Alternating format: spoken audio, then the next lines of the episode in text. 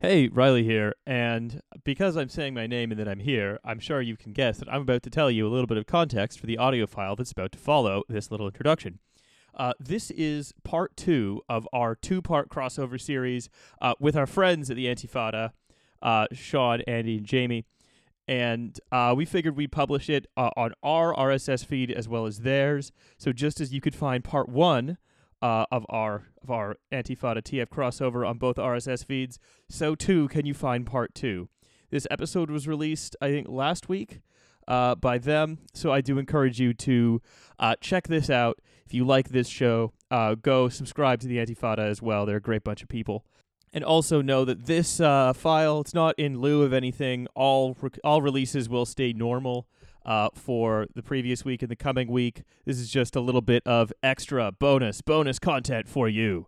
Um, so go check out the Antifada. Um, enjoy this little bit of uh, history in the meantime about how the Revolutionary Communist Party of Great Britain became spiked somehow. Check it out later.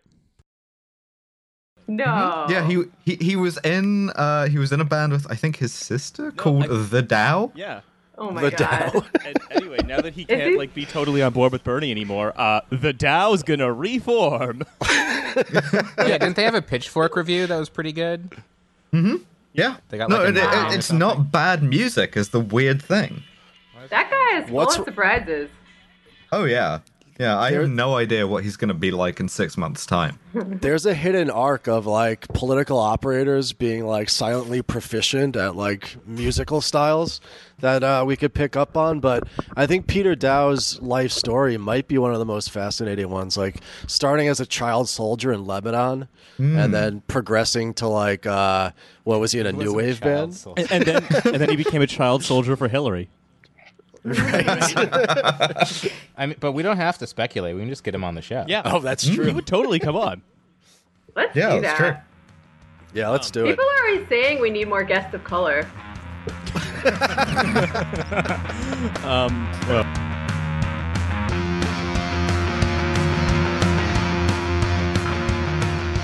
in uh, syncopation. I think it's time for us to start like a, a left. I was going to say start like a left um, doo-wop group. oh yeah, I was going to go with like 50s Street Gang. We can all like pull switchblades simultaneously. No, come on. We can Uh, we can become the Dapper Dans and start going around Disneyland, and then the movie Bob will have to become a leftist. Um, didn't you hear Maggie Mae Fish, Andy? Uh, singing Deo is musical blackface. oh my God. Beetlejuice problematic. Biden, Biden, um, Biden, all but securing the Democratic nomination has really empowered just some of the most tiresome people in your country. Welcome to our fucking reality. Mm, God, oh my god. Yeah. The pundit timeline. You guys are just three or four months ahead of us in like the disaster of uh, world politics. Well, listen, uh, we were talking about um, the really cringe and shitty takes on the uh, mop-haired psychopath uh, named Boris Johnson, the Prime Minister of England. You know, another publication. That's right, just say- England, only England. I'm looking at the webpage of a uh, uh, organization called Spiked Online. Oh, boy, I've been waiting for they this for a have while. They have a headline: "A PM in hospital, a nation rattled." Oh my god. Of course, uh, Spiked Online is part of this chorus of voices very concerned about the health of uh, the Prime Minister. And I think that this is a good time to introduce our episode and our topic because we are going to be talking about Spiked Online, a very, very bizarre phenomenon, as you're going to see uh, one with a lot of twists and a lot of plot turns. And uh, an all around interesting case study in uh, what not to do if you have a Trotskyist uh, revolutionary party in the 1970s. Well, I mean, I don't know. I kind of, I What, kind of another one? Yeah, I was going to say. I, I think you kind of answered the question with the premise there. What not to do if you have a Trotskyist split group in the seventies? don't have that. Don't do it. They did the one thing you shouldn't do. Stalinists hate this one weird trick. On that note, hello and welcome to the Antifada. I'm Sean KB, I'm Jamie Peck. I'm AP Andy. and we are here, of course, with good friends of the pod, back in a big way two guests from Trash Future Podcast, Riley Quinn and Alice Caldwell Kelly. What's up, guys? How's it going? Hey, hey. Yeah, excited to talk about this extremely normal magazine. I think about Spiked all the time, and I think about the history of Spiked all the time because Spiked is, as you said, Sean, this morality tale of how you can start as an well, we'll get to this allegedly leftist group in the 1970s, and then end up through a bunch of twists and turns of history and imbecility, uh, wishing the like just fawning over a prime minister that promises to like cut taxes and like smash the remains of the trade union movement in the UK uh, because somehow he's a worker. Right, Yeah. right. I think that the the topic of Spiked Online is going to resonate a bit more with uh, British listeners because in the United States, I think the only time people have really heard of them was six months ago when uh, a couple of leftists from the dirtbag tendency here did an interview with Spiked Online about uh, the dangers of wokeness and, and idpol. Yes. but besides that, I don't think They that do have Spiked. that channel. Yeah. With, with the cops reruns. Honestly, I again, mean, the channel, again, just that channel wouldn't oh, be Sorry. too different from the from the blog. I don't think. You know what? The fawning channel, over cops. the channel doesn't get up on its political high horse, at least. it's, it's supposed to be a channel for men, right? It's it's supposed to be like a thirty something, you know, guys doing construction and gross stunts channel. Guys being hmm. dudes. Dudes rock. I don't know if it still dudes. exists. That- Dudes channel. rock the Yeah. channel. Yeah, that's it. The- thesis uh, Spiked Online is the jackass of online media. No, they're not that funny. Yeah, Jackass is way funnier. Jackass was so joyful. Whereas Are you guys- are you saying- Spike does is just sort of tinged in miserableism? Yeah, that's true. I remember this one article they did with uh, with Johnny Knoxville, and I think it was like Steve-O or something. But like uh, the two of the Jackass guys, and they said uh, people say that the the Jackass is, is kind of it's kind of gay, and they're like, yeah, absolutely, yeah, it is. We're gay with each other all the time. it's like, yeah, that's that's a better use of both irony and sincerity than Spiked or uh, anyone who talks to them has ever managed. Well, I'm glad that my Much more my joke. as well. Yeah. I'm glad that, that my joke thesis, like self-important thesis about uh, Spiked being jackass, uh, got you guys to all come on the podcast and defend the oeuvre of the jackass world. Well, That's I right, will yeah. always defend the oeuvre of the Jackass world. It is, in my Yeah. opinion, funnier than any sort of serious, like, uh, prestigious university comedian me- has me and- ever been ever. Yeah. well, Me and Riley, we're like the cleverer. Japanese island holdouts, right? We're still fighting the battles for Jackass 30 years later. according to Amanda Marcotte, um, I'm only pretending Oh, to God. think it's funny so that guys will like me. Much in the same Oh, way, yeah. I pretend to like Bernie Sanders. So there you go. Yeah. I mean, uh, of course, no. Yeah, it's like who else could find the high five skit where they just hold a gigantic like foam hand and then whack people who come through a door with it? Not funny. People yeah, with I mean no that, that that is that is misogyny. That uh, Yeah. that is structural misogyny, and we can't we can't support hitting people with a giant foam hand. Especially when they're carrying soup, as as I mean, I believe Aaron was.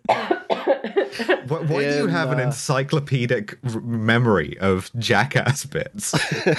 This is my cross to bear. In uh, anticipation of this episode, Jamie was asking me what should I do to prepare. I don't really know much about Spiked. I said, think of any topic that you even care remotely about and search the archives of Spiked online, and you will find probably the worst fucking take possible. I thought you were going to think that's- say you will find zero results because what they write about is all culture war bullshit. Oh, well, there you go.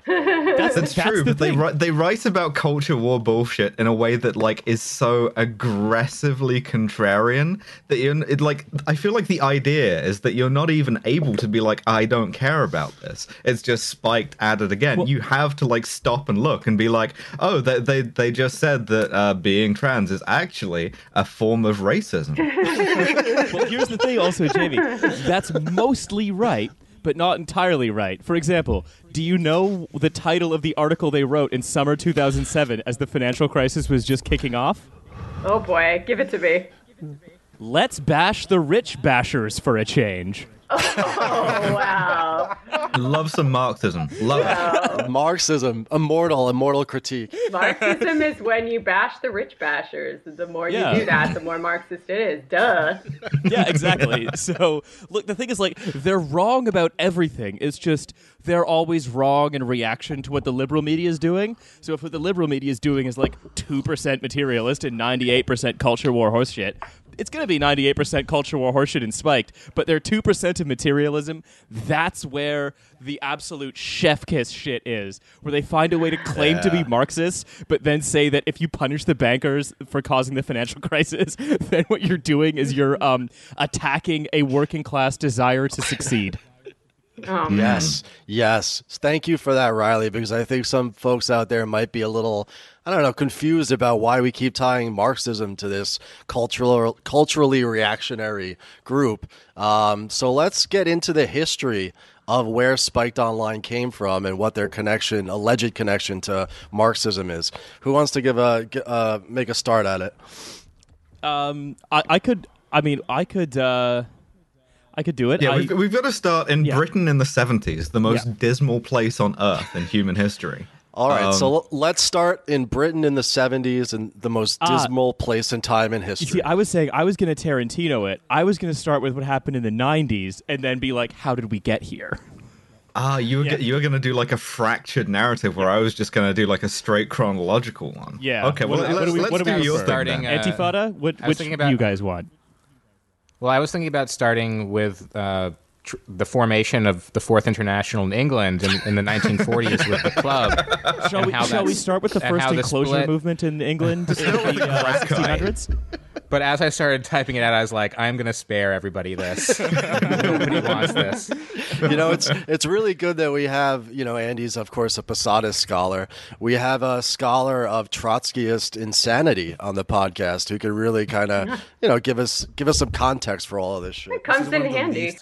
I, okay, one of the Well, questions. Mo- one of the most questions- normal, least yeah. It's like it's the uh, least insane, but also most wrong Trotskyist movement. Like Posadists are more correct than this, even as they're more insane. Absolutely. Well, one question I'd like to uh, answer. Oh, uh, have, have you guys actually all answer for me by the time we're done this is can we connect this to a general theory of why Trotskyists are so weird? oh, yeah. I'm, I'm already there. Okay, so uh, do I have everyone's permission to do the Tarantino and start in media res? Do it. right. So, uh, the a magazine entitled Living Marxism in the late 1990s publishes a an article that contains the following sentence. There was no barbed wire fence surrounding the Trnopolje, I'm sorry if I pronounced that incorrectly, camp. It was not a prison and certainly not a concentration camp, but a cent- collection center for refugees.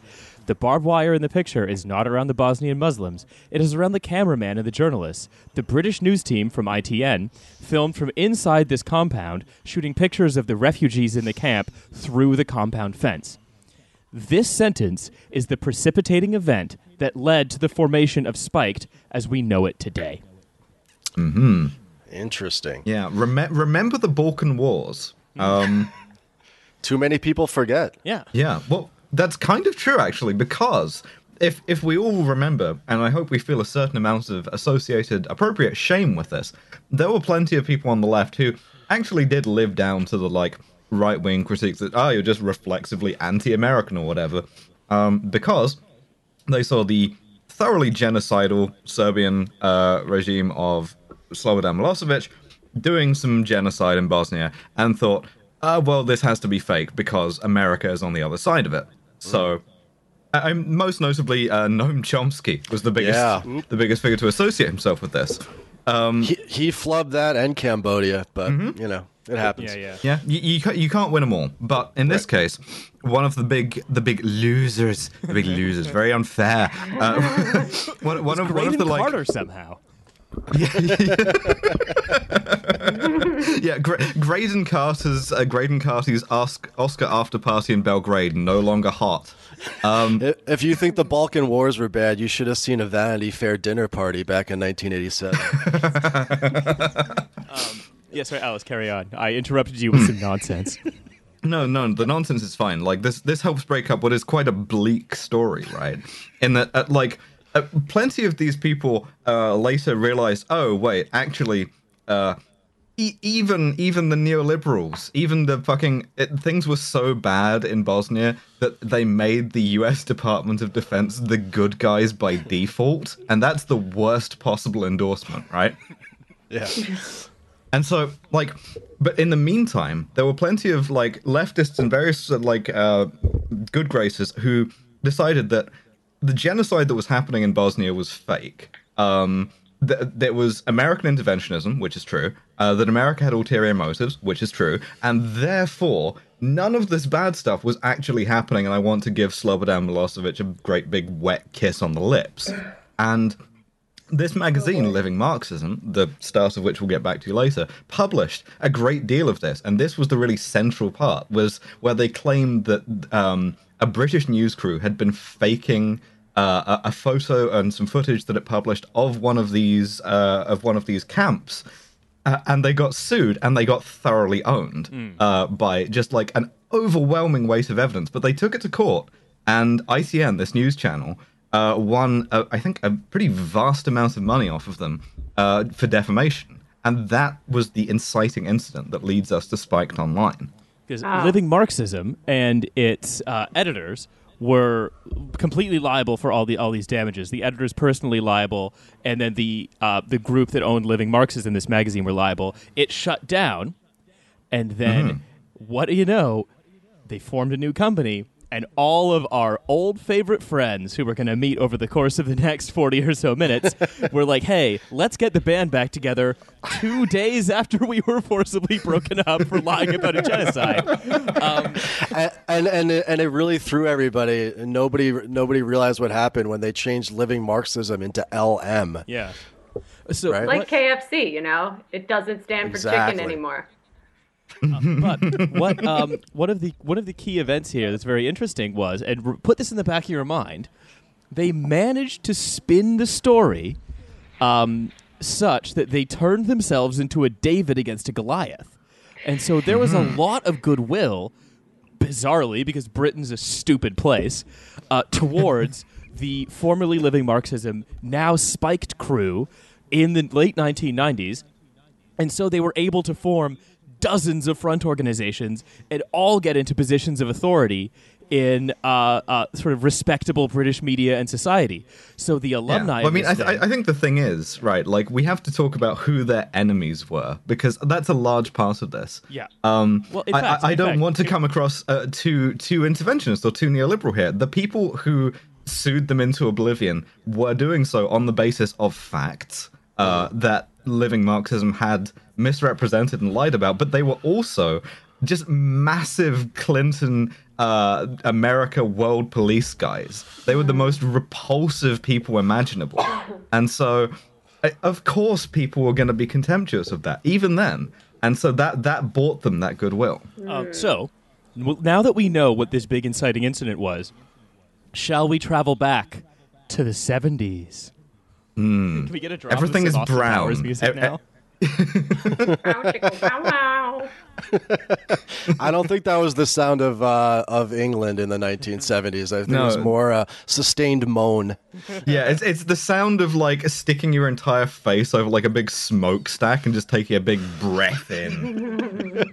And that's your only job, and pretty soon that smokestack's gonna be shut down, and you're just gonna be left devastated. for the Yeah. rest of your Uh, yeah, Sean, that's carbon capture technology. See, Spiked would argue that that you know coal's good actually, and all we need is a bunch of working class mm-hmm. people to get jobs sucking the smoke out of stacks. Mm-hmm. That's oh, progress, oh, baby. you just you're telling the working class people they can't even suck the smoke out of the smokestacks because you're just a liberal elite who doesn't want them to make a living. Spiked is the result of, I think, four or five. The Living Marxism, rather, was the magazine of the Revolutionary Communist Party of Great Britain. This is a Trotskyist Not group. to be confused, by the way, I, I should say for uh, again American listeners out there, not to be confused with Bob Avakian's Revolutionary Communist Party, who are Maoists, completely different group. Also, No. not to be confused with the Revolutionary The- these are Marxist group, Trotskyists. who they split from, and also not to be confused with the Workers' Revolutionary Party. Don't get it twisted. Sorry, go on. Look, Br- Britain, Britain, the British left has always been like this. I'm afraid we are, we are like inveterate splitters, and especially Trotskyists love to like have a group that splits from a group that splits from a party that splits from a faction that splits from a tendency that splits from another party that was trying to do entryism into a larger party. That's why Trotskyism is so tasty. It's got 57 flavors, you know? um, what I find very amusing about this is about uh, about this as well, right? Is that um, like th- this is th- we we are we are looking at splits from splits from splits from splits, but they're always along the lines. Of, it's always like one in like figureheads down line, if you like. Hmm. So it's all it's just it's just groups of friends breaking up and reforming on the basis of who wants to get become a higher rank in that friend group. And maybe that gets to a hmm. little bit of why They're playing Mountain so Blade. weird. Yeah. Yeah. Um, so basically, we let's um, we have to start as ever with uh, the Socialist Workers Party. I mean, look, we could go back all the way to Trotsky himself, but I think we should start with the Socialist Workers Party. A pretty Andy salivated at that idea. Go on. group- a pretty big trot group, um, and they were something else. I think they were the International Socialist Group uh, before, or International Socialist Party, or something like this. Um, So there's the Cliffite International Tendency. That was that's Hmm. memorable. That's the, inter- that's the international, and then uh, the British faction became the SWP in '77. so, You gotta So- really love acronyms to be in this game, is the thing. yeah, it's like a paradox. Buy my game. book. So the SW yes, buy Andy's book. Yeah. So basically, there there are several splits over a disagreement in one formula for calculating the de- precise decline of the rate of profit in Capital Volume Three. I'm not joking. Hell yeah. It is Hell yeah. absolutely some name of the rose shit. and so that It's resulted incredibly in important. a Don't massive of splintering of the UK Trotskyist movement, as it always would, because Trotskyists are weird. Um, and uh, then we get the, the, we uh, several splits later. We have a group that coalesces around this um, this guy Frank Furedi, who um, F U R The protagonist, the protagonist of our uh, episode today. Indeed. Now he was a Hungarian dissident. Hmm? What? And uh, his politics were largely considered unserious, but he was a scholar of uh, the Soviet political economy. Um, and he was a professor at the University of Kent. Um, and, and what happened was he had this tendency, and people coalesced around it. It was called the Revolutionary Communist Party, which split from the Revolutionary Communist tendency. So Alice wasn't joking. Yeah. And uh, most of this information, by the way, comes from uh, Jenny Turner's fantastic article in the London Review of Books called "Who Yes. Are They?" about the Institute of Ideas, which is one of the many front groups that the They love Revolutionary front Communists run. groups. Yeah, well, Yeah. Love front groups. We'll, Well, we'll this get is- into this later as to Yeah. why this might be, but This, uh, this is the red thread that runs through this entire thing is like, how can you use Trotskyist methods to have the worst politics? Uh, again, your answers in the question. Um, Yeah. So, uh, uh, essentially, what we have is we have this guy whose politics were kind of, you know, a little bit all over the place, who eventually gathers this group of sort of four to five hundred people at its height around him to be the Revolutionary Communist Party. And um, Second only to uh, the SWP in membership, I Indeed, understand. indeed. It, it wasn't a huge group, but it was, you know, relatively weighty on the on the British left at the time. it was big, it was well funded, and it also had like extremely modish and stylish and cool members. Yeah, it was fashionable, which yeah. is insane to think about a Trotskyist party of 500 people being fashionable now. But yeah, it, it was the cool place to be, was to be at the Revolutionary Communist parties. Flat caps are out, beetle boots are in. And so, you Yeah. know, I mean, I, personally, uh, why a Trotskyist group uh, ha- is still maintaining a well-funded and slick publication with a large membership base in the 1970s and, more importantly, 80s? Question mark? Question mark? Question Yeah, mark?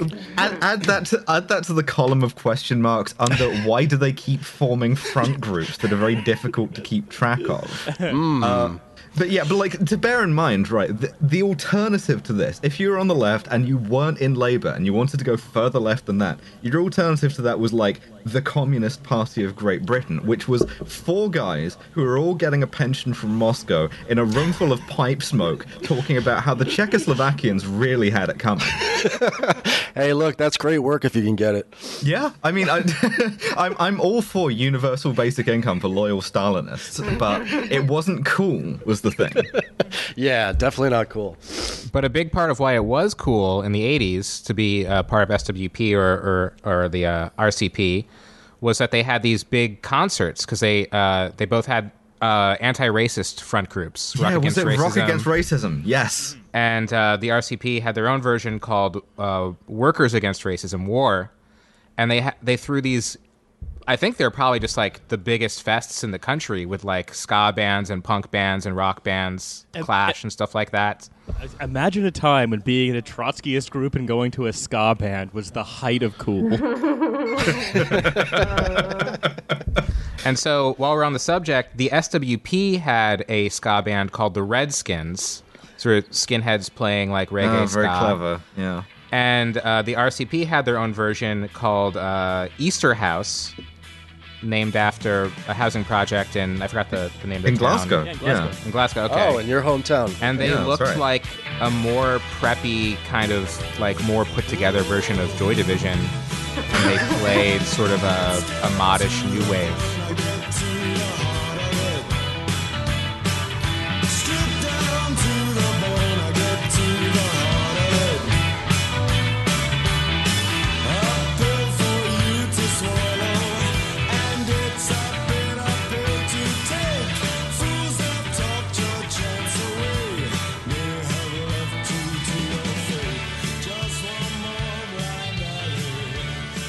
And so, like, you, have to understand that these were, these were like, in the left, everyone was very, like you said, well dressed and good looking and cool and edgy, and also weirdly aggressive. so this is a quote hmm. that I pulled from the Jenny Turner article. No evidence has ever turned up in support of the hypothesis, popular among 1980s lefties, can't guess why, that the RCP were agents provocateurs, but it's easy to see how the hmm. rumors took hold. There was something strange about them. Their near mechanical discipline and efficiency, the sheaves of expensive looking leaflets and magazines, and their arrogance and aggressiveness. Someone I spoke to remembers selling Socialist Worker in London on Saturday mornings as a 15 year old, with women RCPers edging up to him, making remarks about his fancy ability and the crapness of his organization. RCP members, he says, seem to have been briefed to systematically wind up any other left groups in any way possible at all times. Huh. Question mark, question mark, question mark. That's just normal Trotskyist shit, though. Like, there's nothing. There's nothing suspicious about that to me in the slightest. See, I, I was I, I wasn't sure about the agents provocateur thing, but then I was reading up, and whereas Redskins just had like a normal 45, it turns out that Easterhouse came out on uh, pink translucent vinyl. and where does the money come for that kind of seven inch? I, I, I Jesus, I that's a good point. Like that's that seems like something that should be like an aesthetic thing, but that's that's serious money. that's real money in that. Yeah. So, like, they were getting funded from somewhere, and mm-hmm. I mean, And it wasn't fucking Frank Furedi. Yeah, it wasn't him. Like, it wasn't lecture it wasn't lecturer's wages from the University of Kent that Yeah. buys that. No, I mean, I, I mean, look. If I was to, let's say, this is a separate conversation, by the way. Let's say if I was MI five or six, or you know, the CIA or whatever, and I wanted, and I was a little bit worried about the growth of the left in Britain in 1970s and 80s and stuff. Um, uh, how? If I was to fund a, a, a, a socialist group, how would they act and what would they do? Interesting thought experiment there. Anyway, Yeah, and- anyway, and I mean- enough about that. Let's go back By- to by what we're the sa- talking about.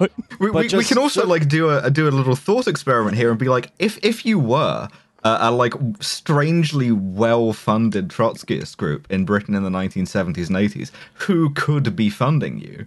Uh, Right. It's not. It's not going to be billionaires, right? Because the, why? It's not going to be the the people who are funding already the CPGB and their pipe smoking. It's not going to be the Soviets because they they don't want to give money to Trotskyists, and also they have guys. And it's certainly not going to be the uh, trade unions. I mean, uh, they were all in the militant tendency. Which is just Exactly, they're all still trying to be in the Labour Party, Right. Uh, which is which has its own like Trotskyist spin and like entryism and so on and so on. But that's completely different. This is who who else is left that could be funding this, and there's not a lot of answers.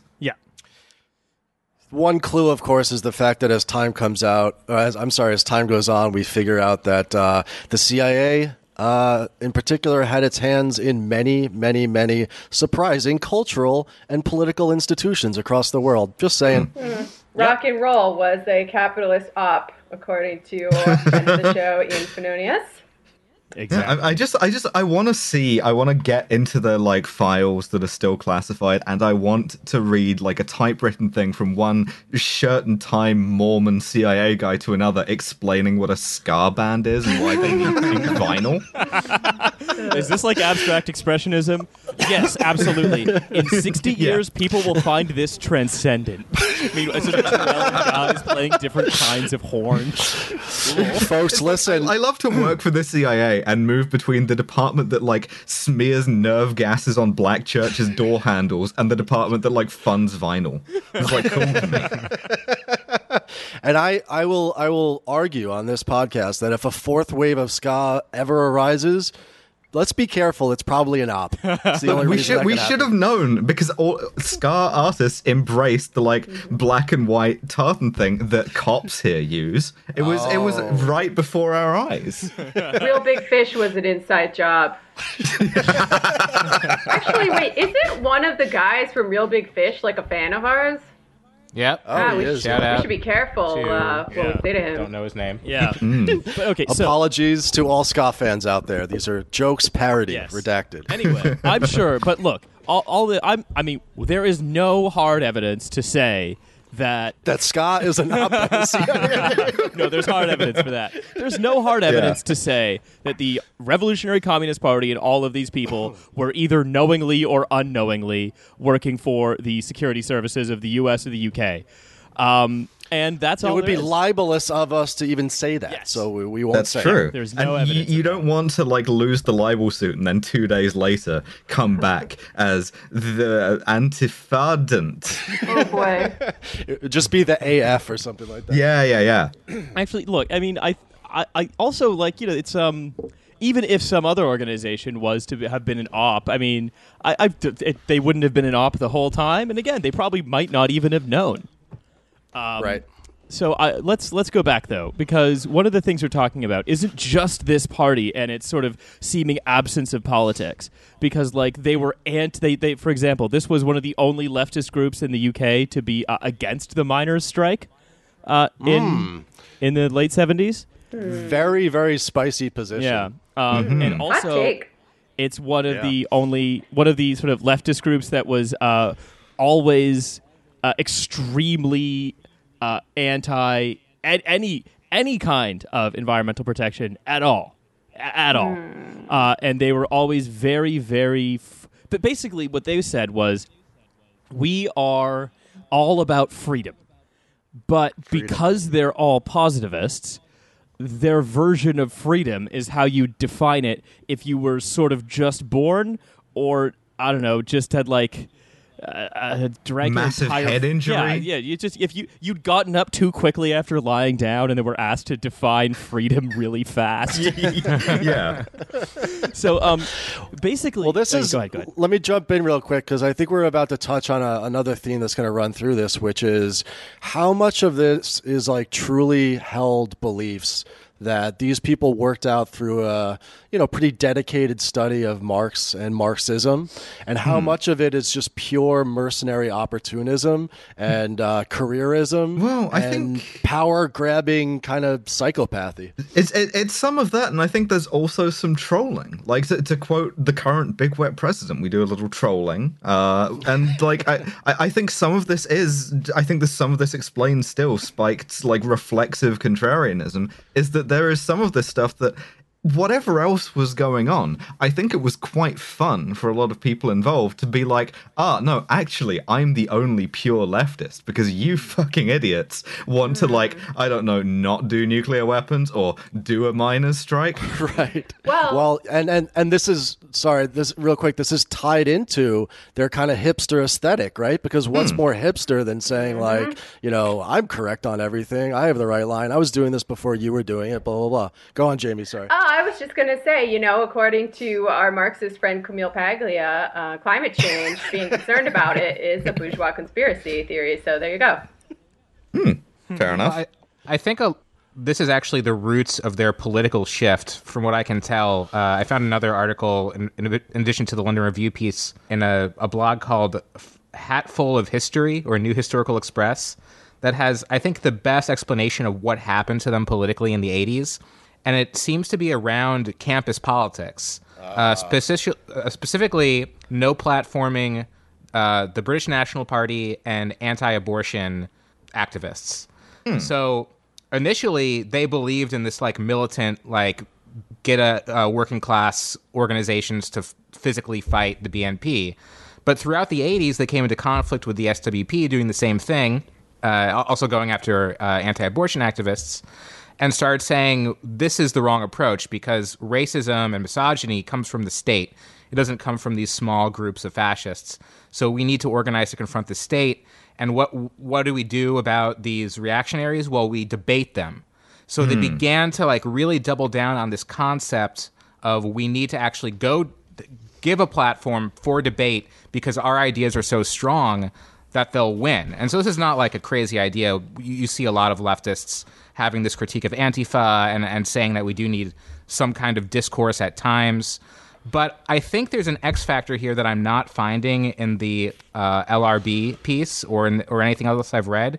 Is that I think there's some like parapsychology stuff going on with Furedi that you need to be like initiated into the group to understand like what's what the ideology is at the bottom of it because his his like obsession with therapy and uh, child rearing usually that has there tends to be this kind of alternative cultish view of like how to of, of basically I think they have their own concept of freedom that comes from that place and not from Marx or not from any kind of political interesting. I strategy. think I think the way it's, it's making me think Go ahead, of it's making me think of a, a just suddenly remembered something from Cambodia from the Khmer Rouge where the way that they governed Cambodia was that uh, the existence of the Communist Party was not publicly acknowledged.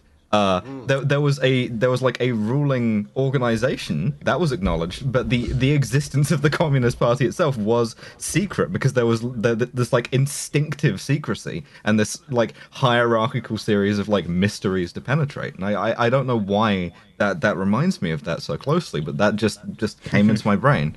See, uh, Alice, I slightly, I slightly disagree with you here. I think it's mu- it's less, it's less shadowy, and I think it's more personal.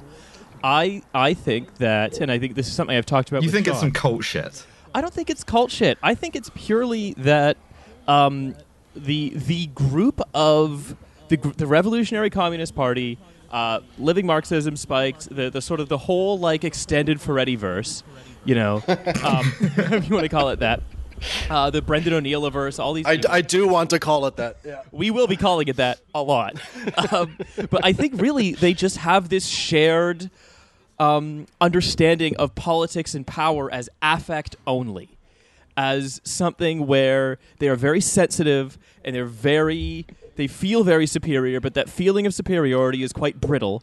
And all of, and I think that the way that, um, especially since the 1980s, we have been able to have some progressive social politics uh, some limited, mind you, combined with like uh, you know regressive economics and stuff, where we created the um, quote unquote metropolitan elite. That's you know a, mu- largely an imaginary character, but still, they were able to say, um, I resent that like the fact that you know uh, a lot of the sort of gay rights movement or whatever because they came out against gay marriage before it happened, even though they're all for freedom or whatever. Uh, Spike did in 2012, I think. Uh, right? They they were able to say, well, I hate the people who are for it uh, because they think they're better than me, so I'm going to find a way to come out against it. And I think the and they they, they, they had yeah. humiliated them too. Yeah. Uh, th- like the the libs, right, had had destroyed living Marxism as an hmm. organ merely for doing a bit of tasty genocide. But they were, but they were Like- doing that. But they, they were full of these this kind of resentment, and they've always couched it in a positive way. They always said, "Oh well, we think humanity is underrated. We think that techno- the technological domination of man over nature, the ultimate freedom of man, and so on, is what is what society is all about." And so, any curb on anyone doing anything that requires some kind of intentional political action, they see as illegitimate reflexively because I think it makes them feel inferior. And if you want to, like, and, and this is sort of a, a tick in the either not an op or not intentionally an op column. I mean, I, I, it's the fact that like a lot of the people who joined this thing, probably in the 1970s and 80s, also like you see how they act with other leftists, how they would be sort of quite cool but very quick to anger, all this stuff. Uh, it could just purely be the politics of aesthetics, uh, driven by resentment and resentment in every Well, I'm- direction I'm- of everyone. I'm going to argue back here, and I'm going to say that I'm getting as as you get more and more uh, sort of parapsychological and more personal and, and more into like reasonable explanations why this might not be an op. I am just altering my brain chemistry. I've got a big chalkboard. I'm I'm like pinning things to other things. I have a big red string going from Thatcher sending the SAS to train the Khmer Rouge through to the fucking like y- yeah. I, I I I don't know, man, but like. I mean, to me, I, it, I, I, it just seems like they're doing class as identity, right? They've completely Hmm. transposed all of these material struggles into the cultural sphere. eh, In which class is not a social relation, but an identity that seems extremely malleable Yeah. based on what point they're trying to make, and everyone they dislike must be, you know, a bougie asshole, even Yeah. if they are actually poorer than them or do not own the means of production or whatever. Jamie, you're right. You're totally right. But they only started that in the 90s, which is weird. Eh. Yeah, see, And- I'm and- jumping ahead a little bit because I mostly looked at the Spiked website and I watched the interview that Dave Rubin did with Brendan O'Neill. But uh, we could we could save that for later. Oh, well, Yeah, here- we're gonna get into the the interview about Marxist libertarianism, here- not libertarian Marxism, but Marxist Here, libertarianism. here's what I'll do. I'm going to say just a, a couple of quotes from Furedi about like the philosophical underpinnings of this, and yeah, then I think we jump ahead, as you say. All right. So Furedi says in an interview in Spiked that the stance of both LM and Spiked string, springs from a stance that he sees as anti-Stalinist, anti-state, and progressive in terms of human progress, rationality, and freedom. And he says it infuriates many social democrats and sort of statist leftists who th- who see these things possible only through the state. He says much of the left in the 20th century tended to be influenced by Stalinist and Socdem ten- tra- traditions, which means they could not imagine that you could be left wing and anti state. So they were confused by us, but it was their fault, not ours. It was a product of their own abandonment of liberty in favor of ideas about state control. But the problem is, the only answer Spiked could ever come up with was to oppose the mutualization, nationalization, trade union movement, or anything because it was like, well, no, that's wrong. Well, that's wrong. Well, that's wrong. Well, that's wrong. And what they end up doing is just endlessly, endlessly, endlessly supporting whatever seems quote unquote natural in the economy because it's what happens when you don't interfere using the state. And so that's what Yeah. ends up with them uh, having, uh, a- as spiked, ha- having received over $300,000 in Koch brother donations. Koch brother money, right? I mean, this is this is this is. I, I I feel like you're still not being paranoid enough that this this an, this anti-state thing, uh, like it doesn't come from like it's even Furedi doesn't identify it with any kind of pre-existing uh, left tendency or like anarchist tendency or anything of that nature. He, he, it doesn't come from anywhere. It doesn't owe anything to anyone, and it arrives de novo at the same time that uh, th- th- sort of more conservative political forces have decided that the state is this machine that needs to be like shrunk down dramatically and prevented from doing anything. Yes. Well, and this is sorry. Th- this is also when we talk about an op, right?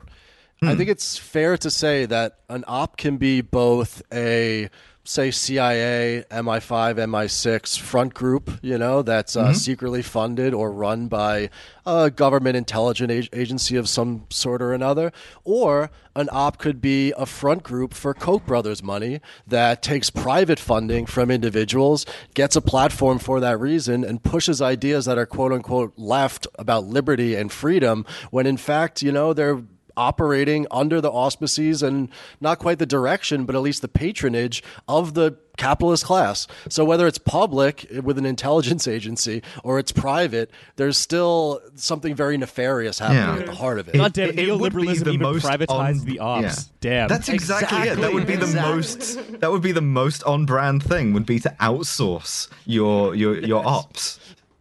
But I think it's I, I don't I wish you wouldn't dwell on this too much because like if you look at the most extreme example of like a record group, the LaRouchites, you know, they yeah, they were working with I forgot if they worked with the government directly, but they were working with like the KKK.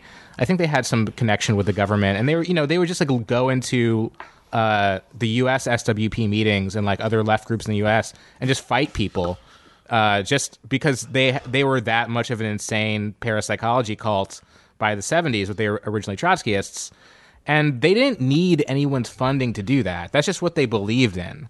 So Yeah, I, I yeah. think it's totally irrelevant if they're an op or not. But that's that's. They might I, not I mean, be an I, op, I but agree. they're doing op hmm. work. That's There true, go. but I, I, I That's not agree to an I'm saying. extent. But the, the, the LaRouchites also had their own organic weirdness that Spike never did. Like beyond its own uh, like reflexive contrarianism, they would never come up with anything as inventive as every orchestra in the world is tuning to the wrong pitch, and that's making everyone the, crazy. the, Oh, yeah, the they were much Verdi pitch tendency, yeah. The LaRouchites' politics are clearly much more enlightened. Yeah. It's a synthesis That's of, right, uh, yeah. Of Queen of England is a reptile, and Rosa Luxemburg was right about crisis theory. Yeah. There's nothing that interesting in anything uh, uh, that the uh, LM or the RCP or Spiked has ever produced. It's- No, that's Riley, Riley, um, baby. Riley, uh, I want to I want to dish on Brendan O'Neill because I have a, a take on him and his uh, Marxist libertarianism. But do you want to bring us from the 1980s up till today? So, throughout the 1980s, we had this party, this yeah, the Frank Furedi extended universe that got its own sort of again larger cast of characters. People like Claire Fox, who now is a Brexit Party MEP, I believe. Brendan O'Neill, who we it's parody all the time on Trash Future. Um, Mick Hume. Uh, just people who keep popping up in British politics people also whose families and siblings and friends keep popping up in British politics and media and organizations, and yet weirdly they always pretend not to know each other when they're there in panels or in meetings or whatever. Weird. Ah, yeah, weird. Question mark? Question mark? Question mark. so what we get then is uh, uh, is is we have this this movement into the 1990s of this trot group now staying pretty much solid. There are no more splits, and its ideology is pretty well formed. which also Well, question mark question mark I was gonna say mark. that's the most suspicious thing I've heard about them yet. um, yeah, because that's the thing. Once they become this like sort of gang of stylish jackasses who keep like seemingly undermining the left at every turn, no more splits after that. Weird. Anyway, no more Yeah. questions about that. Uh, so what we end up with in the 1990s is is uh, they've sort of they're not really much of a party anymore. They're more of a publishing organization, and they publish Living Marxism, which then gets shortened to LM after the Berlin Wall falls. And then in 1997, they published that sentence uh, uh, uh, about the ITN coverage of um, of the uh, intervention in uh, the Balkans. Because one thing they are is, like like Alice said earlier, just reflexively anti-liberal, even when the liberals are sort of right by accident occasionally. Uh, I, as much as I hate Hi- to Hillary admit it. Clinton, yeah, Hillary Clinton is at this point getting uh, receiving sniper fire on the on the tarmac at Sarajevo. yeah. So, and, and, and one of the things also to note is that one of the Frank Furedi's main academic concern at this point becomes risk and uh, the risk society and how we are always trying to avoid risk. But he sees this, as you mentioned earlier, Sean, about uh, child rearing and stuff, and so he becomes like a big campaigner for like kids to be put in more dangerous situations. he's against like vetting teachers.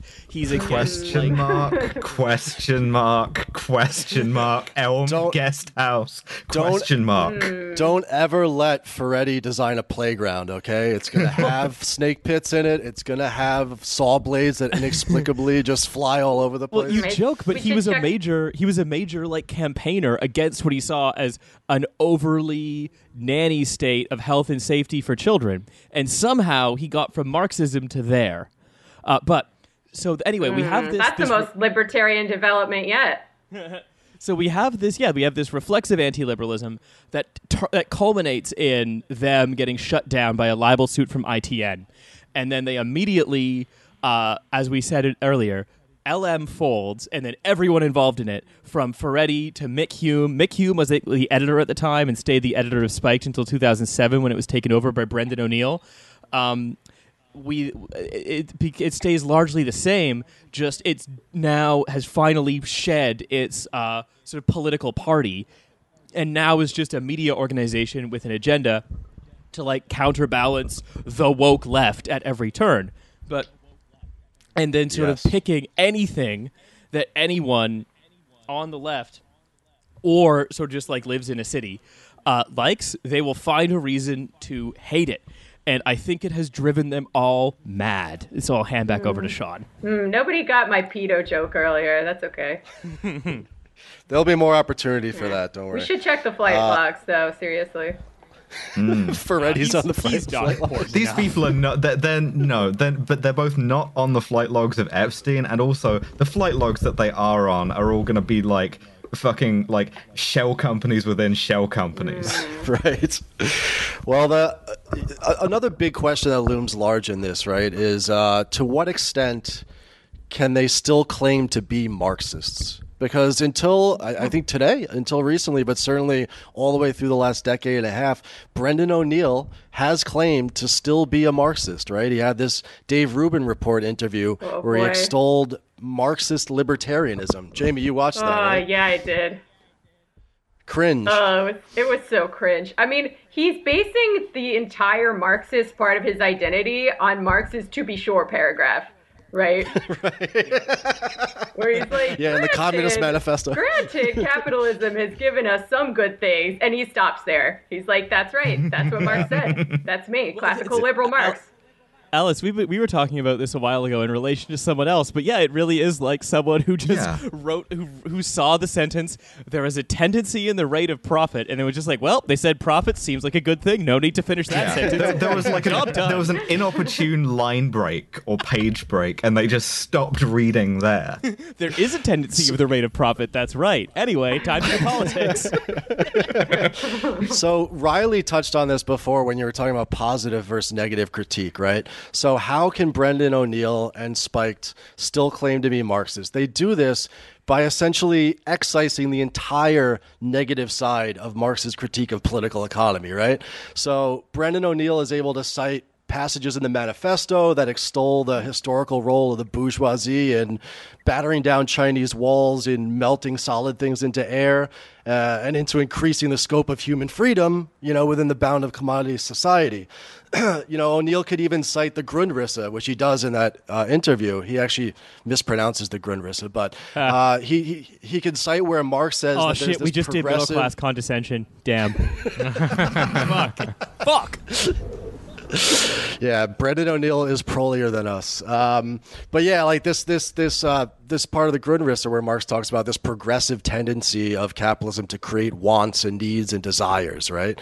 Uh, O'Neill can cite that. Um, it's it's this sort of Enlightenment Marx. This this kind of like based classical liberal arcs Marx and also this historian Marx who saw like this unique and powerful social system of capitalism as it was rising and saw the progressive aspect of it. But that's it, right? So like also- Brendan O'Neill's He's also like Yeah. a weirdly uh, classical neoliberal, right? Because he talks in that interview with our friend Dave Rubin about how oh the the anti-capitalist left hates free trade, uh, but Marx liked free trade. He saw it as uh, like it was a good development. Like again, he didn't read to the part where it was just a way to get the global proletariat aligned against the global bourgeoisie. Like they read less of Yeah. the Communist Manifesto than Jordan Peterson did.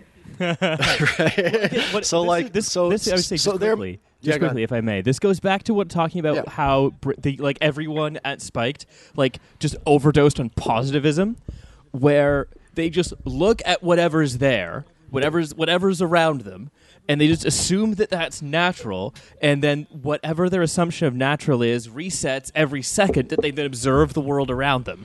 And so all of the forces that are at play are natural, and anyone working against those forces is being unnatural. And so this is what I mean when I say positivist. But I, carry on. Yeah. And it's weird to me too because like I know Angela Nagle comes out of that milieu, right? Not to open a whole other can of worms. And she's very much uh, an economic nationalist who is against free trade. So I think maybe their their ideology is less coherent than hers. That's all I'm going for. That's fair. I mean, what they, you know, by taking out the negative critique, which is what they do, it, it's still like some sort of vulgar, debased form of Marxism, I suppose, in, a, in its own way, right?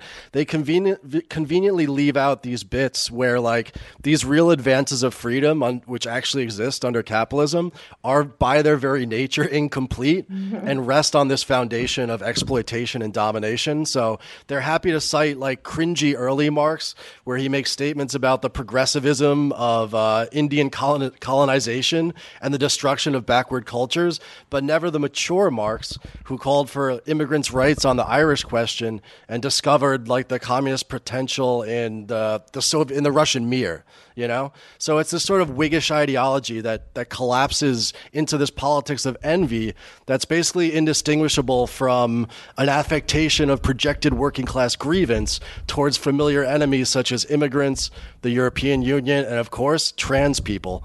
So there's a real, um, I'd say, like a Prometheanism, right? Which is this this this. Um, it's where human concerns and human agencies are at the center of this project for self-directed emancipation, right? But it's been turned away from the Prometheanism of the proletariat rising up in a revolution and towards the defense of, say, the fossil fuel industry, vapers' rights, and child pornography.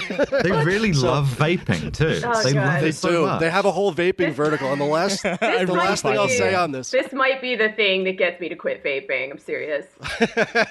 the last thing I'll say on this, it is only to the extent that they are dogmatic and shitty readers of Marx that they can plausibly said to have anything in common with contemporary Marxism.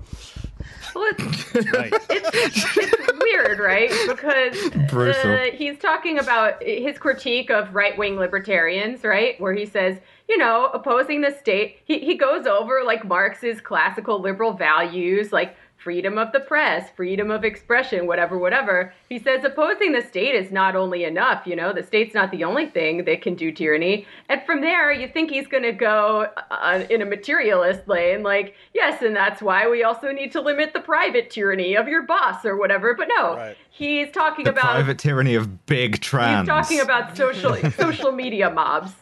Uh, it seems like the other side of the coin to this kind of neoliberal identity politics, which we all know is bad because it brings struggles totally into the cultural realm and does not involve things like class struggle, right? It's the other side of the coin. It's uh it, it's engaging in that struggle on purely cultural terrain, only it's like it's the negation of what am I saying? You know what I mean? But no, I, I, Oh, I get is? I get totally what- I what got you it, mean. I got they- it, I all got they do is talk about identity politics, Yeah. and Yeah. yet the only way they talk about it is there's too much identity politics. This identity politics is bad because the only good identity politics is when you wear a flat cap and hit Yeah. a girder with a hammer. Yeah. Vulgar workerism Right. is the only acceptable woke politics. like like his critique of neoliberal identity politics is the opposite one from the one that we have, which is that it needs class politics too.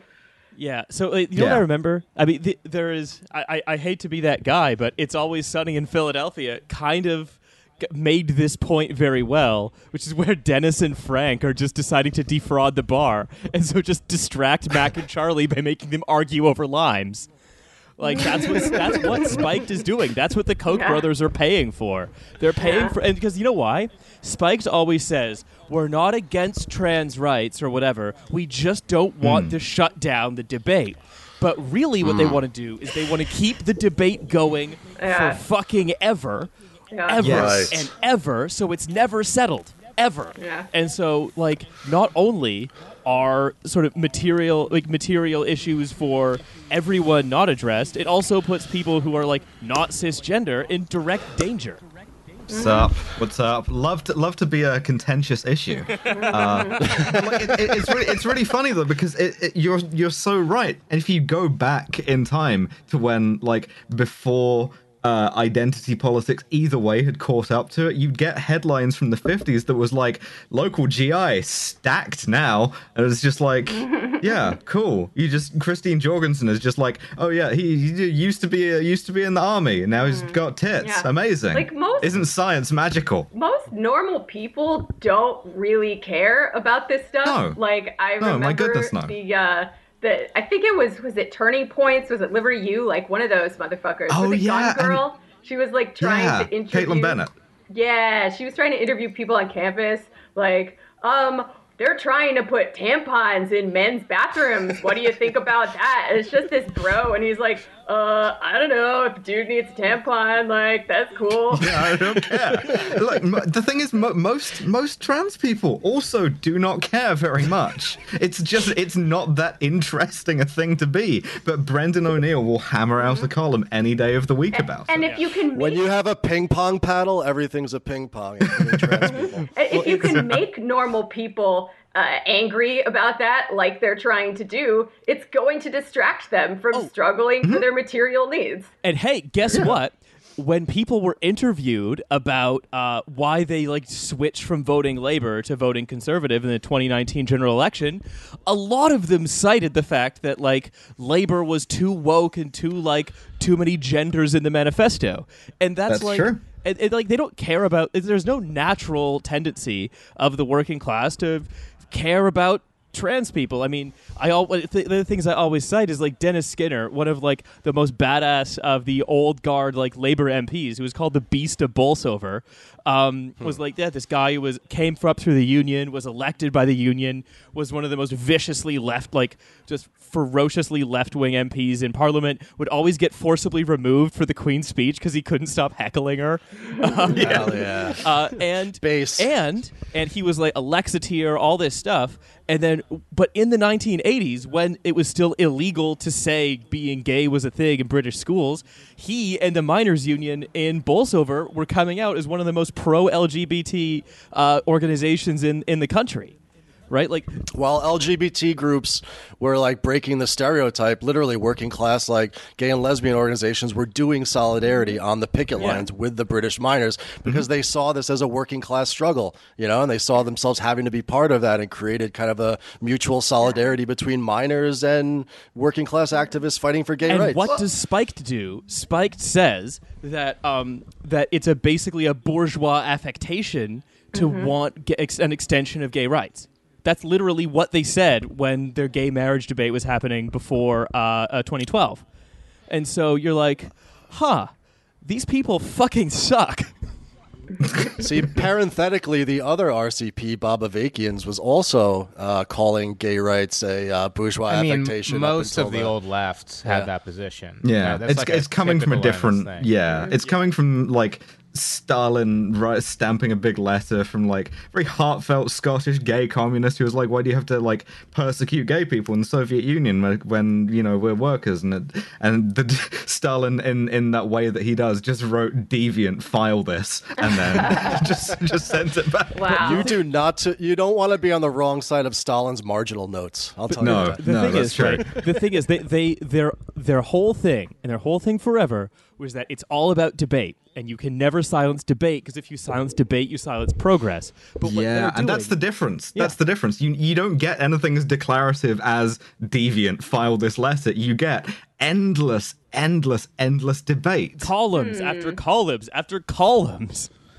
Which leads to, I think, a very important question. And this, you know, I'm not sure which side of the op column we check this in, but very similar to Turning Points USA, run by Charlie Kirk. You have to wonder who the audience really is for Spiked Online, how they maintain enough of an audience to be relevant. Because we all know that TPUSA bills itself as a millennial, you know, right wing group that's spreading ideas, very much talking about wokeness and identity politics, critiquing liberals and shit. They bill themselves as having this mass base in the colleges and universities across this country. When in fact, if you look at who actually consumes TPUSA, it's fucking boomers, conservatives who mm. already agree with the principles at work. And spiked online, like where are where are the the social forces out there that are logging on to spiked online every single day to see the, the the wonderful correct takes that they're having on any particular issue i don't It's see like it. yeah, it's like four think tank guys, and the rest of it is like uh, farms of like iPhones somewhere. Yeah. Yeah, It's well, like- it's- it's le- le- that- let me see the viewing figures, Brendan. Well, it's it's that, but also the other thing, right?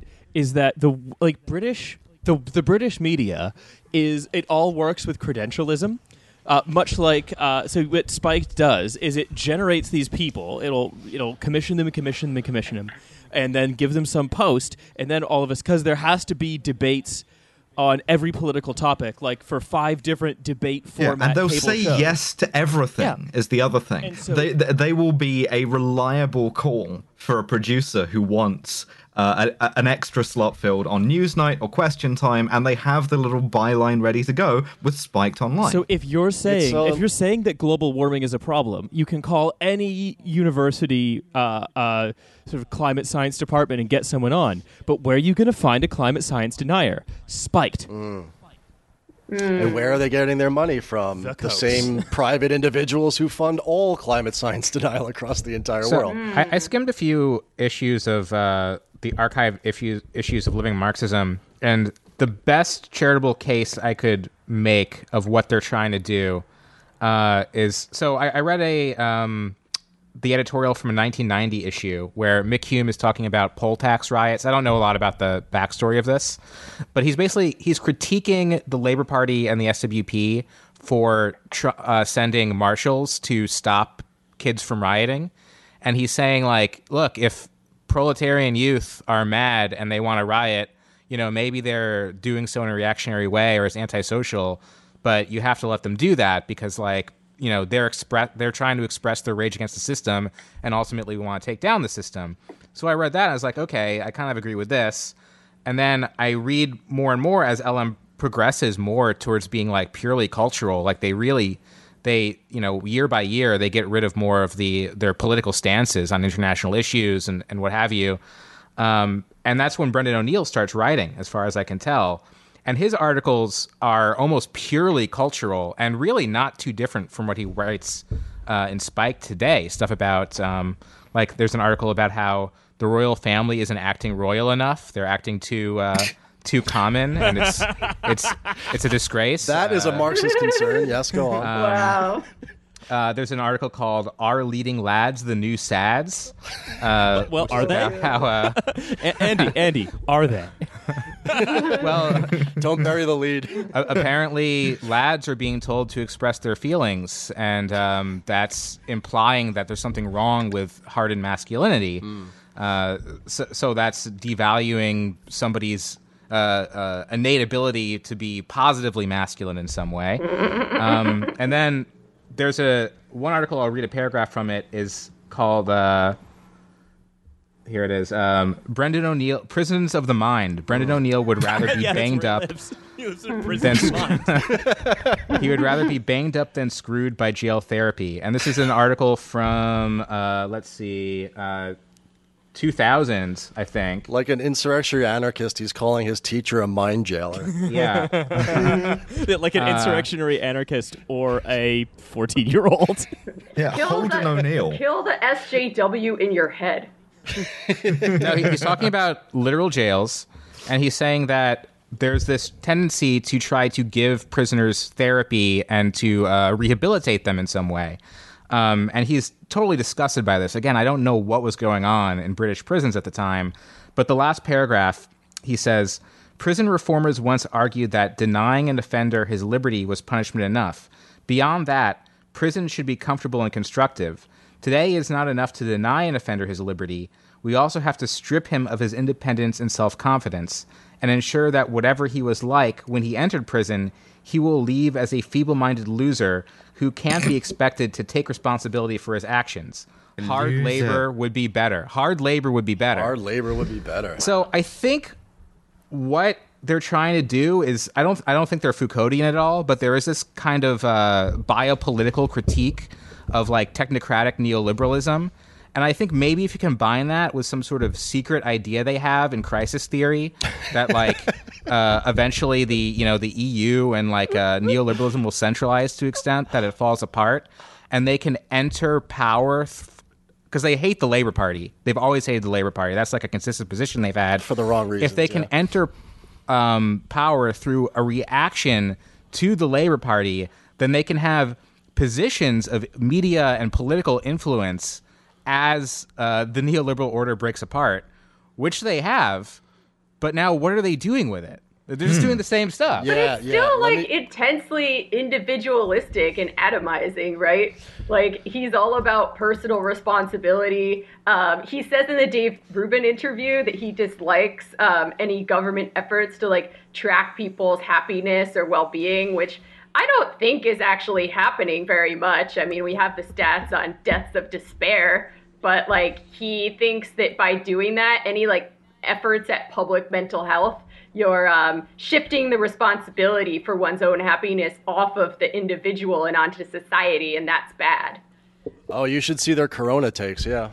Jesus. I think we could actually. Uh, let me- le- oh, go ahead. Go ahead, Sean. I Let I have a thesis, but I'll let Jamie finish. I first. read some Corona takes, and it's like just maybe they do it more skillfully in other articles. I haven't read any every article on the site, but like it really is naked in its efforts to drag these very clearly material things into the realm of the culture wars.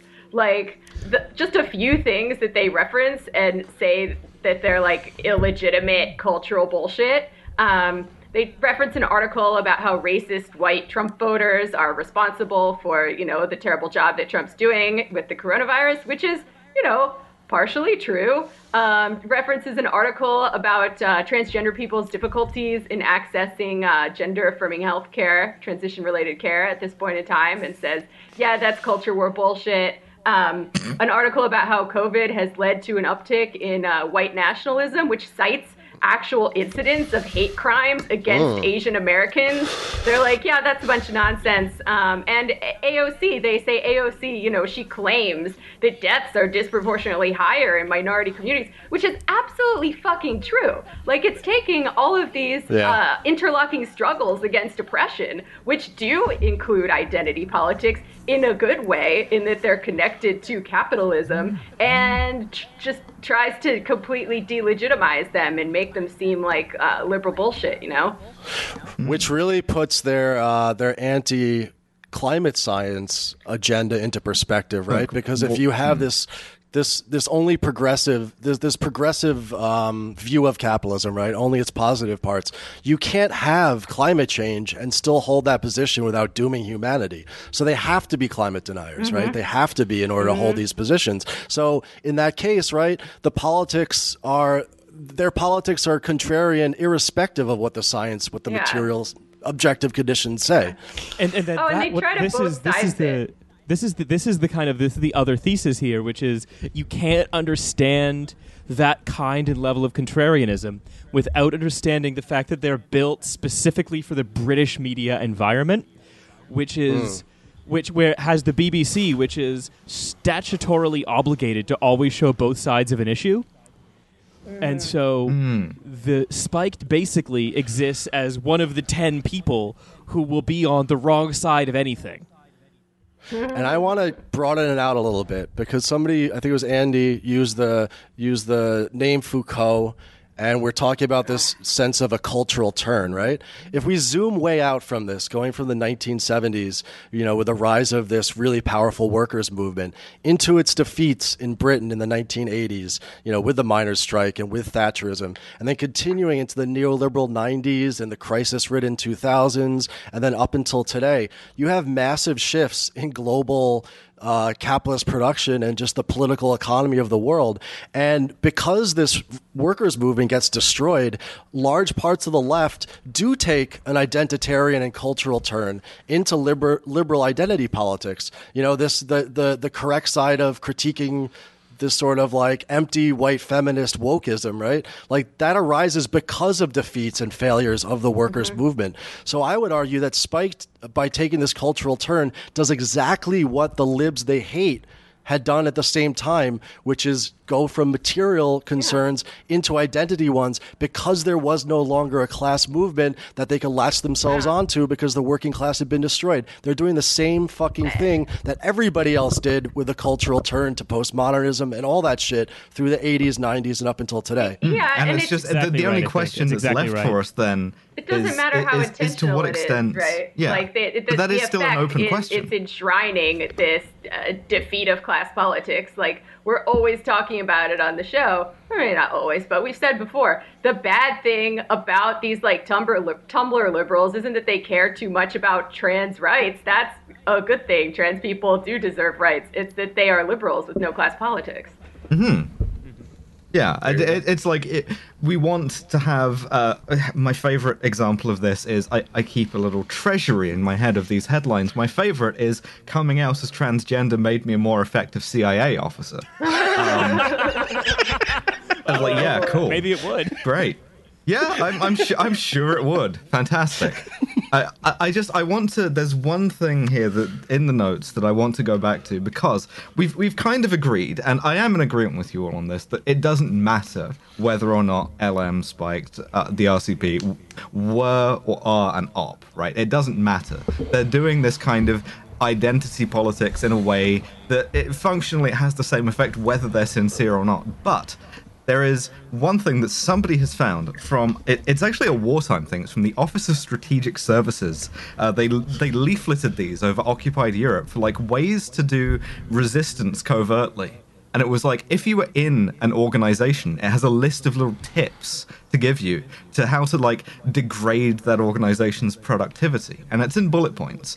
And the the first one is make speeches talk as frequently as possible and at great length Illustrate your points by long anecdotes and accounts of personal experiences. Mm, Second, when, when, possible, refer all matters to committees for further study and consideration. Attempt to make the committee as large as possible, never less than five. Mm. Third, bring up irrelevant issues as frequently as possible.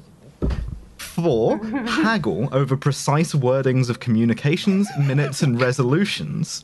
And lastly, refer back to matters decided upon at the last meeting and attempt to reopen the question mm. of the advisability oh. of that decision. Oh my god, the entire left of the last 70 wow. years has been an op.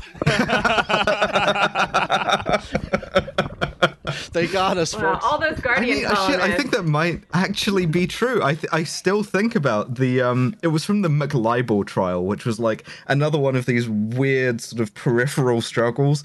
But one thing I, I remember deeply from this was that there was a Greenpeace meeting uh, that was held in which undercover police officers, it was later revealed, outnumbered the actual attendees.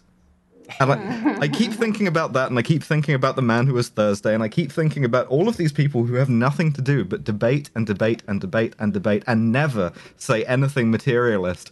And it's making me insane and paranoid. And I'm I'm full Chrisman brain at this point. And, and, uh, and then and then you take that and you put it alongside these accounts we have of these Battle of Ideas festivals put on secretly by the spiked people, where mm-hmm. their conferences it sounds like the audience is majority like secret spiked people. Yeah. Right? The same same concept. Mm. It's it's it's it's all it tends to be, and this is from the Jenny Turner article, which we really should link in the description of this episode because it's really good. Will do. Which is like everyone's a volunteer or an organizer or a speaker. There are very few attendees.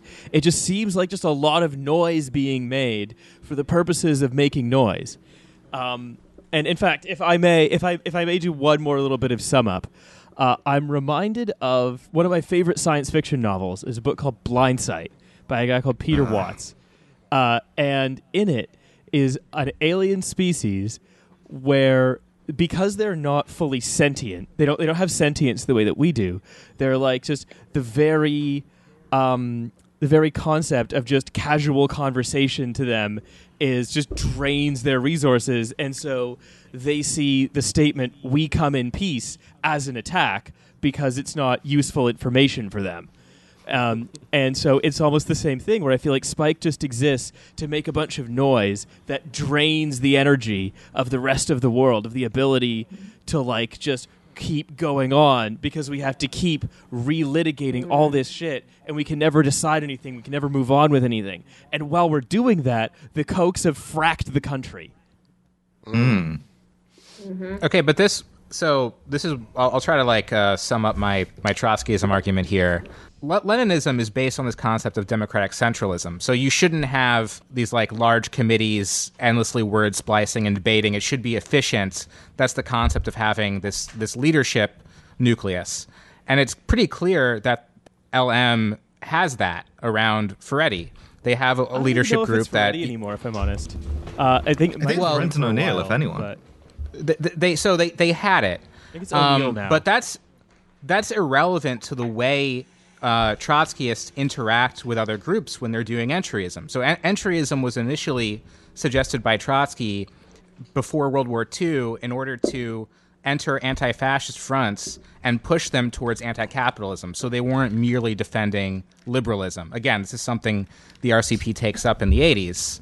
Um, but then it continues after the war uh, in the Pabloist International, which is where P- Posadas got his start, where they would join um, the like the Labor Party or the Communist Party or like any major social democratic socialist group, and they would enter it and they would try to push people towards their line, and the line would you know be anti-capitalist, but always all these individual Trotskyist groups had their all these weird idiosyncratic lines because they believed themselves to be part of the leadership group of the new international that was supposed to lead world revolution. So they all had these intense delusions of grandeur, and everything that they believed had to be correct because they were supposed to be the leaders. So there was this kind of cultishness, cultishness going on necessarily because they all thought that they were Lenin.